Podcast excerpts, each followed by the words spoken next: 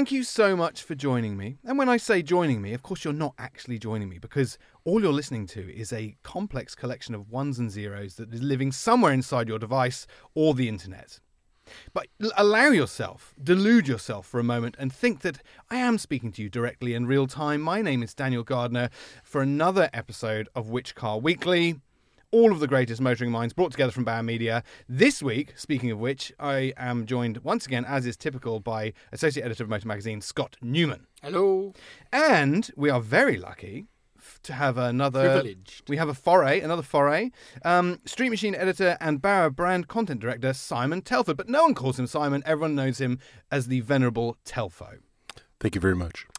The big kahuna burger. Yes, exactly. I'm very excited to have Telf in the studio with, with us. He's looking compl- like suitably nonchalant. um, and now all it, r- r- um, I have to say is exactly what we're going to be talking about today, don't I, Scott? Yes, you'll get it out there. Oh, it's good. Yeah, I know. Give me, give me my time. Plus size SUVs with a drinking problem, a supercar that hardly touches the stuff, and Australia's fastest road legal cars. Mm. Thanks for that. Let's get straight into it. Um, gentlemen, this week has seen an unusually large number of large SUVs revealed, and they're not just big fatties, they are ones with the athletic performance to, to match as well. Let me give you this for a list Maybach GLS 600, Audi RS Q8, Mercedes AMG GLS 63, Mercedes AMG GLE 63, and Aston Martin's foray into the SUV world, the DBX. If that's not enough very big, very fast SUVs for you in one week, then you are just being greedy, young lady. Yes, absolutely. We have what a twin turbo V12 and four twin turbo V8s. Yeah, In so this economic, uh, ecologically conscious time. yeah, so it's fair to say that none of those have a particularly sharp focus on being frugal. No. They all like to go very fast. They all like to be very big and make a big statement on the road. Now, you quite accurately and astutely made an observation, Scott, didn't you? Well, it's interesting. I always thought about this when I saw the BMW X7 billboards that were up around Melbourne and probably Sydney and others uh, recently when it introduced. Because you read all about it, it's it's a bit more more so internationally than locally, but it's coming. It'll come eventually. Um, everyone's pushing for EV, climate change, you know, reducing emissions, reducing our uh, footprint, um, which is interesting because what customers want are ginormous cars with lots of power. That's why they're making them. That's why there's been such a deluge this week. Yeah. Um, probably no coincidence that it's the LA Auto Show this week and they're producing lots of massive, powerful SUVs. Um, but the trouble is, these cars fly in the face of uh, pending regulations Yeah. in Europe. Yes. So we've talked about it before, but uh, so 2020 next year uh, in Europe, manufacturers so like not necessarily a single manufacturer, but the the the, larger companies, so Volkswagen Group. Uh, the new PSA FCA group, rather than specifically Alfa Romeo or Ferrari or whatever, Yeah. have to have a fleet average of 95 grams per kilometre of CO2. Which is very, very small, Well, that equates to about 4.1 litres per 100 kilometres. which is incredibly efficient. So that's the thing. Not many cars, not many cars full stop at the moment. Yeah, can do that by Can themselves. Let alone a corporate average of a fleet which includes twin turbo V8s in two ton SUVs. Correct. So let's concentrate on Mercedes for a moment. I did a bit of because a they did a uh, investor conference call earlier this week. Oh, have you got some figures and statistics? I have some figures and statistics. you know how I feel about figures from you. So Ola Cal- Källenius, Ola Cal- the Ola? boss of yeah, Yeah. the boss of Mercedes Benz Yes. took over from Dieter Zetsche earlier this year. Um, he basically had bad news for everyone because Mercedes is going to cut 1,100 jobs, saving 850 million pounds, because they've got to spend uh, a metric ton of money on electrification. Um, Of course. So they need to save money. Part of that is, as we just said, next year, Mercedes, along with everyone else, but we'll concentrate on Mercedes, um, have to have a 95 gram average. Currently, they are 138 So that's quite a way off. quite a way off. So, this is where it gets really juicy because the fines are huge. Oh. So, for every gram per kilometre over the limit, Every gram per kilometre. yeah, so if yeah. the limit's 95, Yeah. so if you're 96 or 90, if your And average is currently 96, 90, 138. currently 138, uh, it is 95 euros per car registered.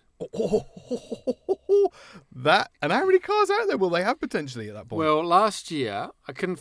uh, It says passenger cars, so I'm going to assume it's just passenger cars. But last year, Mercedes in Europe sold around 950,000 cars. oh dear, oh dear. yes.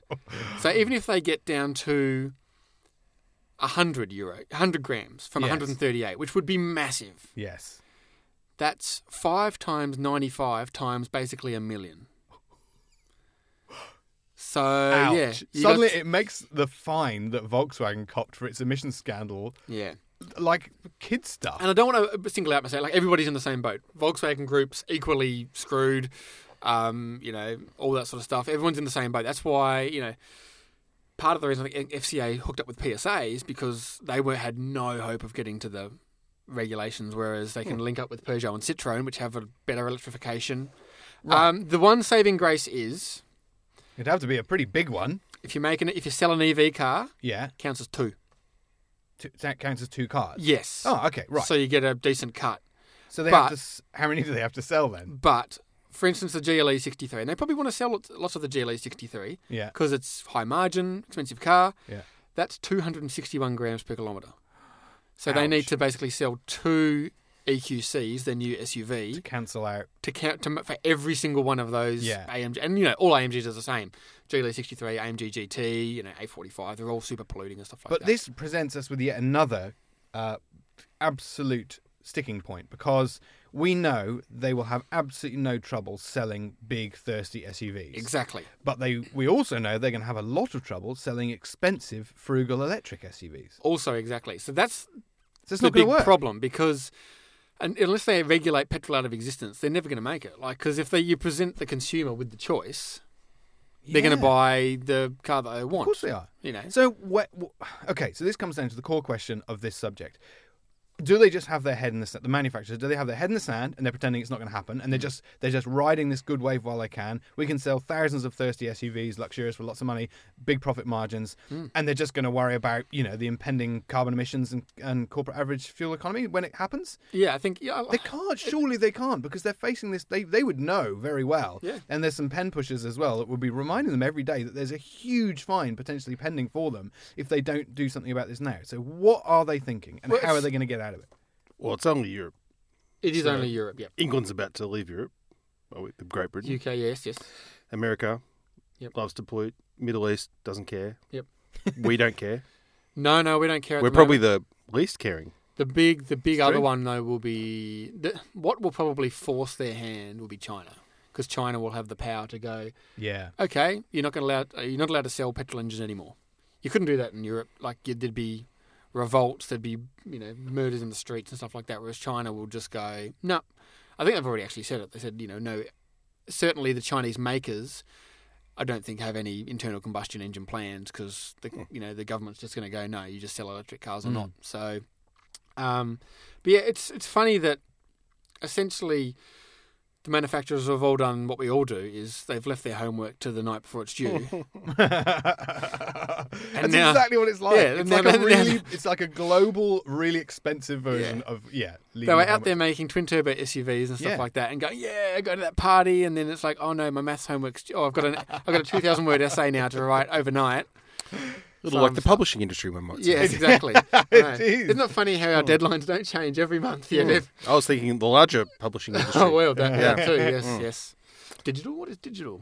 Look at look at us. Look at us now on a podcast. I got a TikTok account, thank you. You, you, what? really?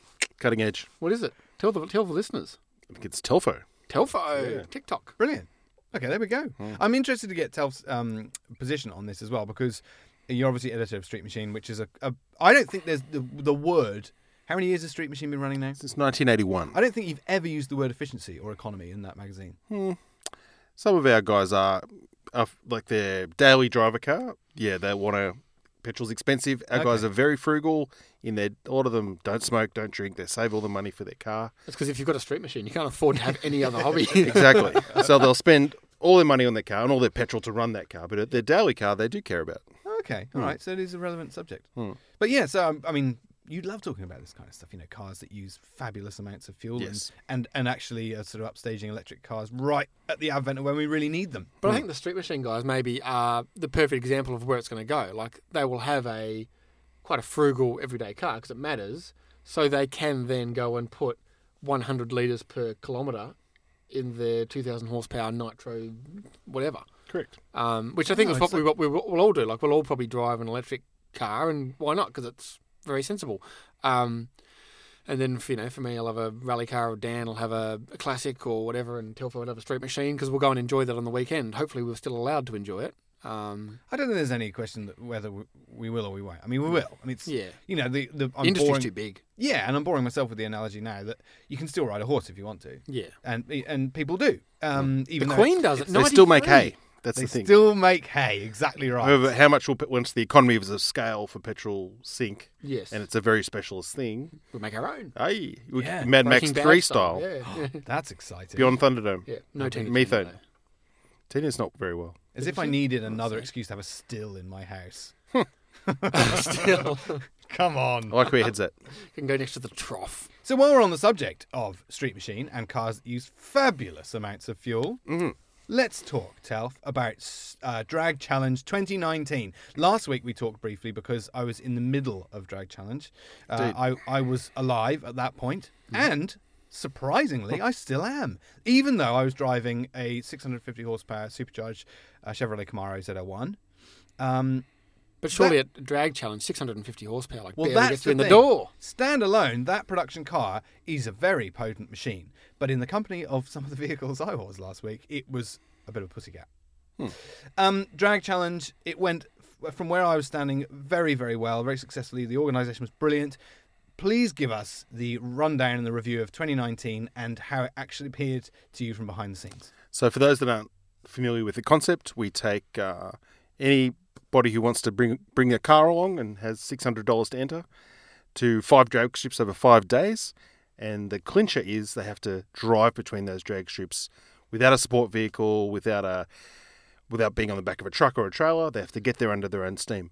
If your car breaks down, tough luck, you're out. But like, you can fix it. You can fix it, and they do. Yes. So- cra- for me, that's the crazy thing. Is I see, I follow the social media post, and it's like, oh yeah, we lost bloody second gear on the pass, so we just pulled over by the side of the road and did a gearbox swap and slept in the car, and then went drag racing the next day again. It's like, why? Why would you do this?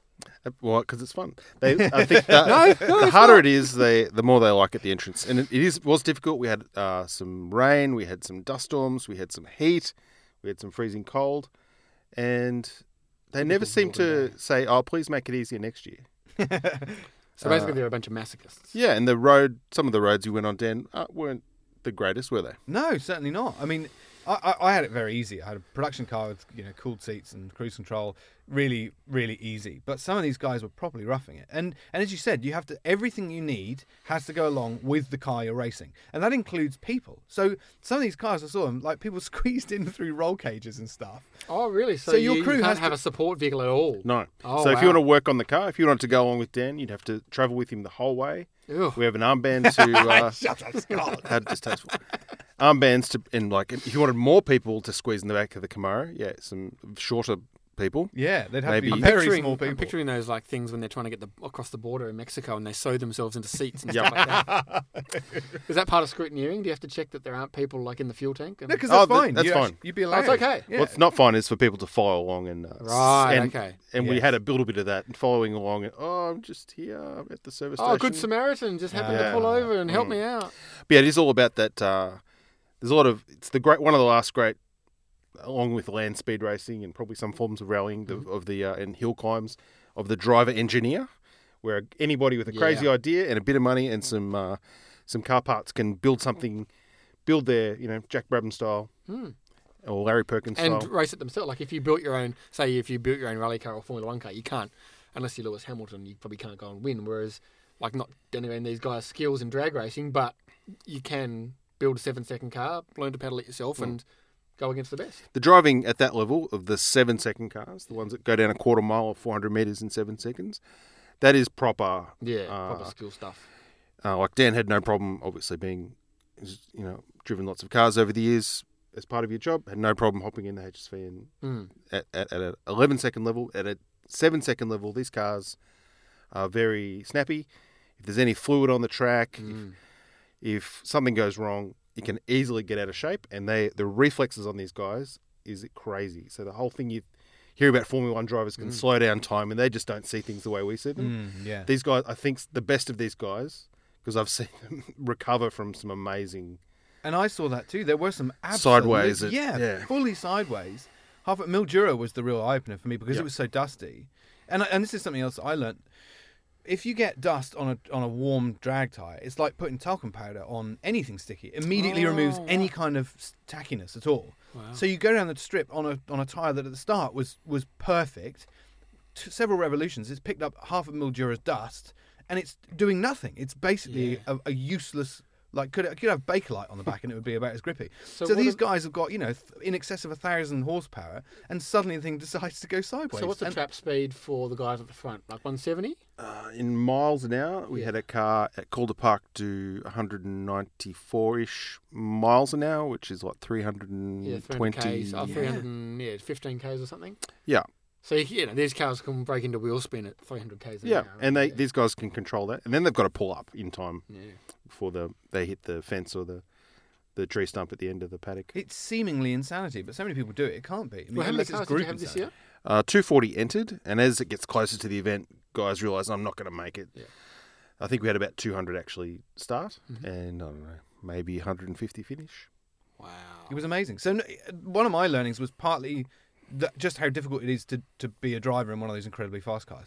But but really, the skill across the board is in the engineering and the ingenuity and the resourcefulness of these people. Like they've built all of these cars. None, there's no such thing as a factory team in Drag Challenge. These guys have made the cars themselves, whether it be with some you know very very um, some absolute experts, fabrication. They they're home built cars, Yep, and the the car that won was extraordinary. Tell us about that. So that's a HQ Holden, 1972. It was probably Holden's most uh, most populous model until the VE or VT. They VT, made made over 400 and something thousand of them. Mhm. So very common car in Australia. Not Not what you not what you'd call a a live, you know, natural drag car. It wasn't known for its uh, accelerative or dynamic prowess. No, but our so our winner Harry Haig, uh, he's been at Drag Challenge since the very start. Uh, he's been trying to win since not 2014. He also races in the American version of this event, which we stole the idea from, Yeah. called Drag Week, and he's raced a car very successfully over there for a number of years. But this HQ is even faster than that car, and uh, yeah, this year he, he's a farmer. It's and he his uh, car looks like a, if you've ever seen the engineering that goes on in farms, there's not a lot of care for, you know, Aesthetics. be- aesthetics and beautiful welding. And this car looks like a pile of shit, like uh, compared to the car that came third, which looks like a work of art, which is also a HQ Monaro, and it's a, it's a, a two door Monaro, which is an absolute work of art. But th- he his whole shtick is my cars look like shit, but they go fast. Yeah, okay. And boy, did it go fast. What Yep. sort of figures did it do? He only did seven forties over the quarter mile, whereas that the silver HQ that came third managed a a seven two, but Bloody. couldn't replicate that at the oh, so smaller it's tracks. a uh, five together. Yep, you add them all up Yep, yep. to get the smallest, to get, and whoever has the smallest figure at the end wins. That's funny. Like there'd be cars on the market that I reckon that might no, probably not anymore. That I was going to say would probably do a quarter mile in like the combined time of Yeah, those five. Yeah, yeah. probably not anymore, but you know, There's a few like a cars that probably wouldn't Anglia. get to the end of the quarter mile at all. Yeah, Um, and powering that HQ, it was a ten point something. so a big block Chev, which is a very venerable engine, uh, second only to the Chrysler's Hemi, is the most Yep. popular engine in this type of thing, with giant turbos that are right back for weight balance reasons, right back against the firewall, Mhm. which unfortunately turns the firewall into a barbecue for your feet. so this year they came back with some more uh, uh, insulation on the firewall there. But so a very uncomfortable car to drive with uh, four guys in it. Uh, and look, these at this level where they're making over 2,000 horsepower, to get them from track Wow. to track is a very. Drag cars normally only go seven seconds. They don't. but that's that's what And it tows a trailer. about me. Like, I mean, you especially know you've been at Street Machine what, 20, 25 years or something. Like, go back even you know early two thousands. The idea of a two thousand horsepower car yeah, like you say, even driving on the street, let alone doing whatever they do, two thousand k's, or even running on a highway that temperatures under control. It's just It's a amazing. testament to Yeah. the engineering and how Yep. far I suppose engine management's come and that sort of Yeah. stuff. So Most of the cars are EFI, and those cars certainly are. And they, the car that won, his tuner was in Queensland. He's a very famous racer himself, and he was watching our live stream and adjusting the computer, talking to the guy on the phone, and going, Wow. "Right, we're going to give it a bit more here." And traction control's a massive thing. oh, so they can run traction control. Oh, absolutely. Yeah. You can do it. Drag Challenge. You can bring. what- We don't have rules. Yep. You can do bring whatever you want. Can-Am. If you are prepared to drive it on the street, and uh, then you bring run what you brung. There are tire classes, Mhm. but fuel. You can do whatever you, t- you like to your car at the track. Take the exhaust off. For example, most of the, fast cars run their exhaust. We call them bullhorns straight out of the front guards, Mhm.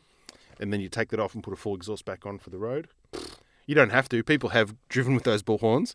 wow. Uh, some of them have felt the wrath of the law. I was going to say, probably, yeah, you can't get away with that for very long. No, the guy came that's- from uh, Perth in a diesel, like a 10 second diesel Colorado with uh, fixed Lexan windows, which would have been v- black Colorado Ute. It would have been very uncomfortable. Horrific. But that's his choice. And it ran, that was, uh, I think it was running 65 psi of boost. wasn't Yes, it? indeed. To get a fairly standard Yeah. engine up to horsepower to do 10 seconds. Crazy. Madness. Probably the last thing I should mention is the camaraderie uh, Yeah, and sportsmanship in this uh, field. So the guy that won, he broke a rocker arm on day three, and we're in the middle, halfway between Mildura and Portland. We pulled over when he when he'd done it, and the sun is coming down. And often these repairs are in the dark in a country country town where nothing is open, and uh, yeah, you don't find these rocker arms in your local servo. Mm. So he called the guy with the silver HQ that came third, who was at that point the fastest car, and said, "Have you got any of these rocker arms spare?" Which is like, uh, you know, Yeah. would Mark Winterbottom lend a rocker arm Yeah, to um, exactly, yeah. you know one of his rivals at Bathurst? There are numerous analogies you could use in all other racing disciplines to highlight just how unlikely that request would have ever been made in any other racing circle. Speedway, I think, still has a bit of that. Um, but yeah. So anyway, these guys said, "Yep, we've got a spare one. We're going to." And part of our road trip is you have to take uh, a photo of your car at these landmarks to Right. prove that you were there, Mhm. so people don't just chuck them on the back of a truck, cover them over, and. Yep. So they uh, said you can have your rock arm. We're going to tie it up this grain silo, uh, several you know hundred foot in the air, Mhm. and you can come come and get it. And uh, so they did that, and sure enough, they had to shinny up the grain silo. Oh my god. How cool is that? Mm, Spider-Man style. Is this this needs to be like the amazing race. Yeah, It's And- getting on that way. It is. Yeah. It was 2,000 kilometres of driving. It's racing every day. It's, you know, th- there's and so you've many. Got, you know, you've got to. fi- It's all well and good to fix your car, but you've got to be at the next track, which could be six hours away, Mm. ready to race in the next morning, or at least by the time racing finishes in the And afternoon. presumably with 240 cars, you don't get many runs now. No, and then the weather can reduce the amount of runs. But other examples of that camaraderie, we had two guys, one in a Cortina with a Barra motor, and a guy in an R33 Skyline with an RB. Yeah. The uh, RB shat its gearbox, which is a Powerglide, so it's not a Nissan, so you can't blame.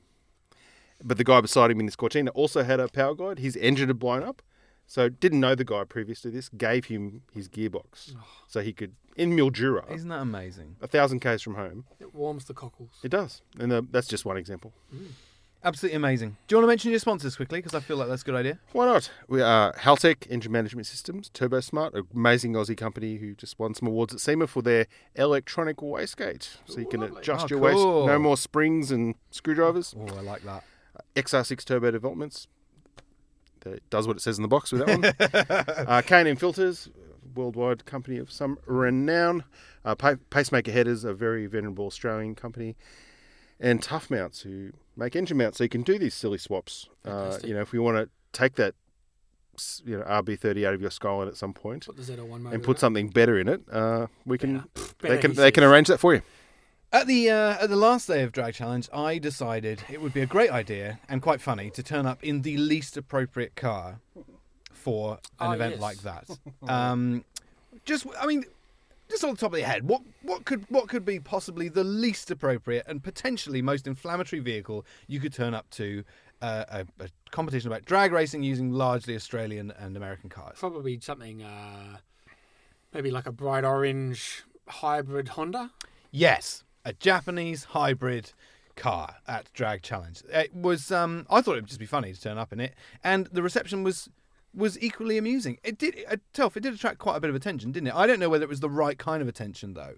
The um, were people sort of ad- admiring of the NSX? I think these days uh, our our uh, community is a broader church than it once was, Mm. and people do appreciate engineering of all kinds. Mhm. Uh, on the internet, they may be disparaging of things, but I think in real life they appreciate.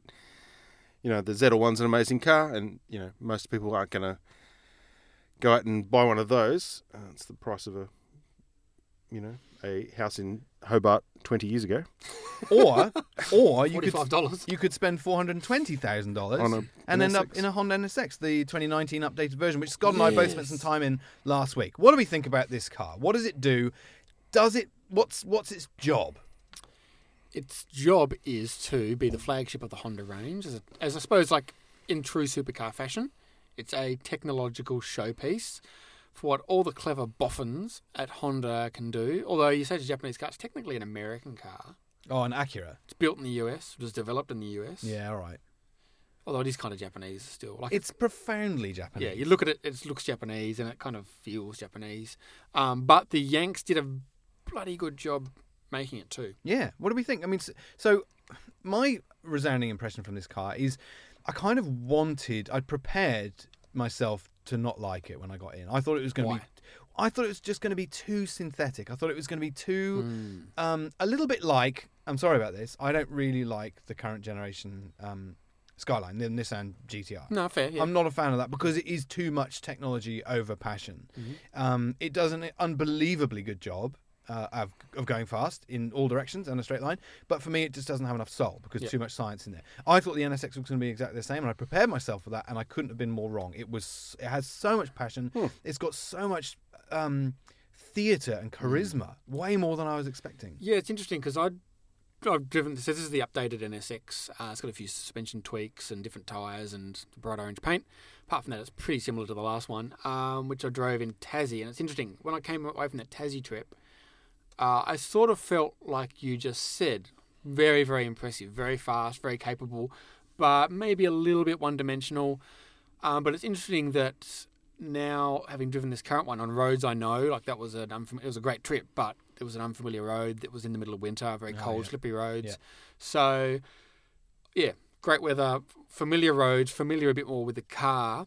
I got a lot more out of it this time and sort of dug deep, dug perhaps deeper into it. And yeah, it's a fantastic car. It's got really sort of a lot of dynamic depth. Um, you know, you can keep peeling back layers to it beyond its actual sheer speed, which it is super, super duper quick.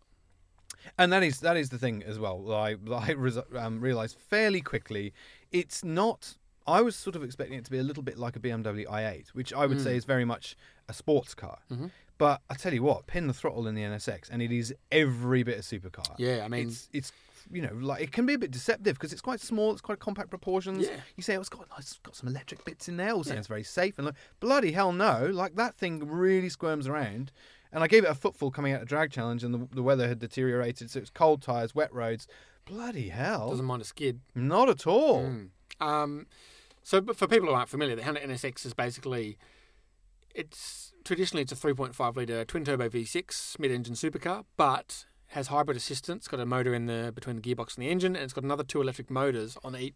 Well, it's got one on each front wheel, so that makes it uh, all-wheel drive Yeah, and cons- constantly variable all-wheel drive. So the engine just drives the rear wheels.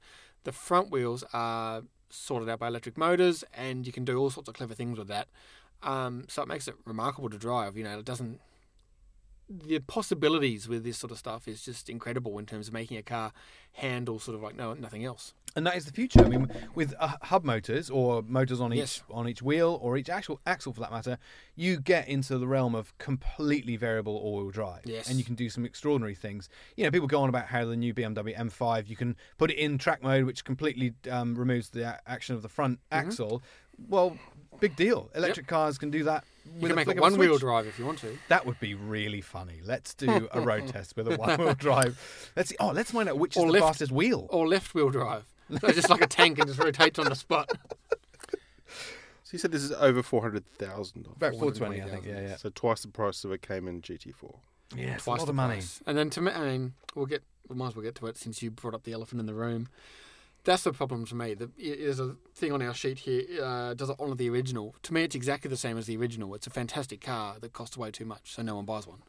There you go. If it was three hundred grand, which is still a, a preposterous amount of money, Yeah. but when it's sitting next to a Huracan, an R8, that sort of thing, even though it's as good a car as those, uh, people just I don't think can drop 400k plus on a Honda. But I think that is not necessarily a bad thing. This was never supposed to be a volume car, and No. you have to say in the same breath, Bugatti Veyron, Bugatti Chiron, Chiron, whatever. Um, that car is not supposed to be for everyone. No. Very few people can even afford it. It's the same with the Honda. It's supposed to just stand there as a representation of what they can achieve. Hmm. And bloody hell does it do a good job of that. And what I do like about it is that the advantage of a mass market manufacturer making it, like you get in a NSX, and I have no reason. It like it would have gone through the same durability durability process as a Civic or an Accord or anything. That's what they has to do. Yeah. So in ten years' time, there's no reason to think why that car won't be ex- exactly in the same condition it is now. Whereas not every supercar manufacturer has that same stringent reliability process. Yeah. So um, it is though. A couple of days after I drove the new Huracan, the Huracan Evo, which you've driven, Dan, Yes. I think I'd still buy the Huracan. I'd still buy the um, LP580, the rear wheel drive. yeah, for me too. car. That's the thing. I got out of that Huracan. I'm Yeah. like, it's really good, but I don't know if it moves so much for the last one. To be honest, Should we just cut to the chase and just say we will still buy an MX5? Let's just go. Yeah. Let's just go down through all the levels of uh, hyperbole. what would you buy, like- Telf? for four hundred thousand dollars. Yeah. Uh, unit in Hobart. How fast does that go from zero to 100? Mm, Not very. I did like the look of that NSX, and yeah, it looks wild. and if you're like, I don't want to be that rich guy driving a Lamborghini, maybe you Yeah. could be that. Yeah, yeah, absolutely. I mean, a Lamborghini, Ferrari, that does say a certain something about you. Some good, some bad. Um, the Honda does fly. Like no one knows what it is. The advantage of it being rare. totally. yeah. Despite uh, you know the Honda PR guys like we put two massive Honda badges on it. I wonder if they. Sh- I do wonder if they should have just left the Acura badging on Acura badging on it because then it's no one knows what it is sleeper, is and it's you don't own a Honda. Like Honda's a great company, but It's from the future, man. it doesn't necessarily have the cachet. Gentlemen, get out of my face. It is once again time to say cheerio to our listeners. If you're wondering what the uh, notable absence of Andy Enright is all about this week, it's because he is a former shell of himself. He has been on Wheels Car of the Year all last week and a little bit more than that. Um, and I understand he is basically psychologically dead.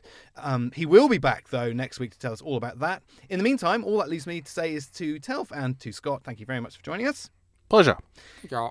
We'll see you all again soon. And to you, dear listeners, uh, we're going to stop pummeling your ears with our annoying voices. Please take care on the roads and listen in again for next week. Goodbye.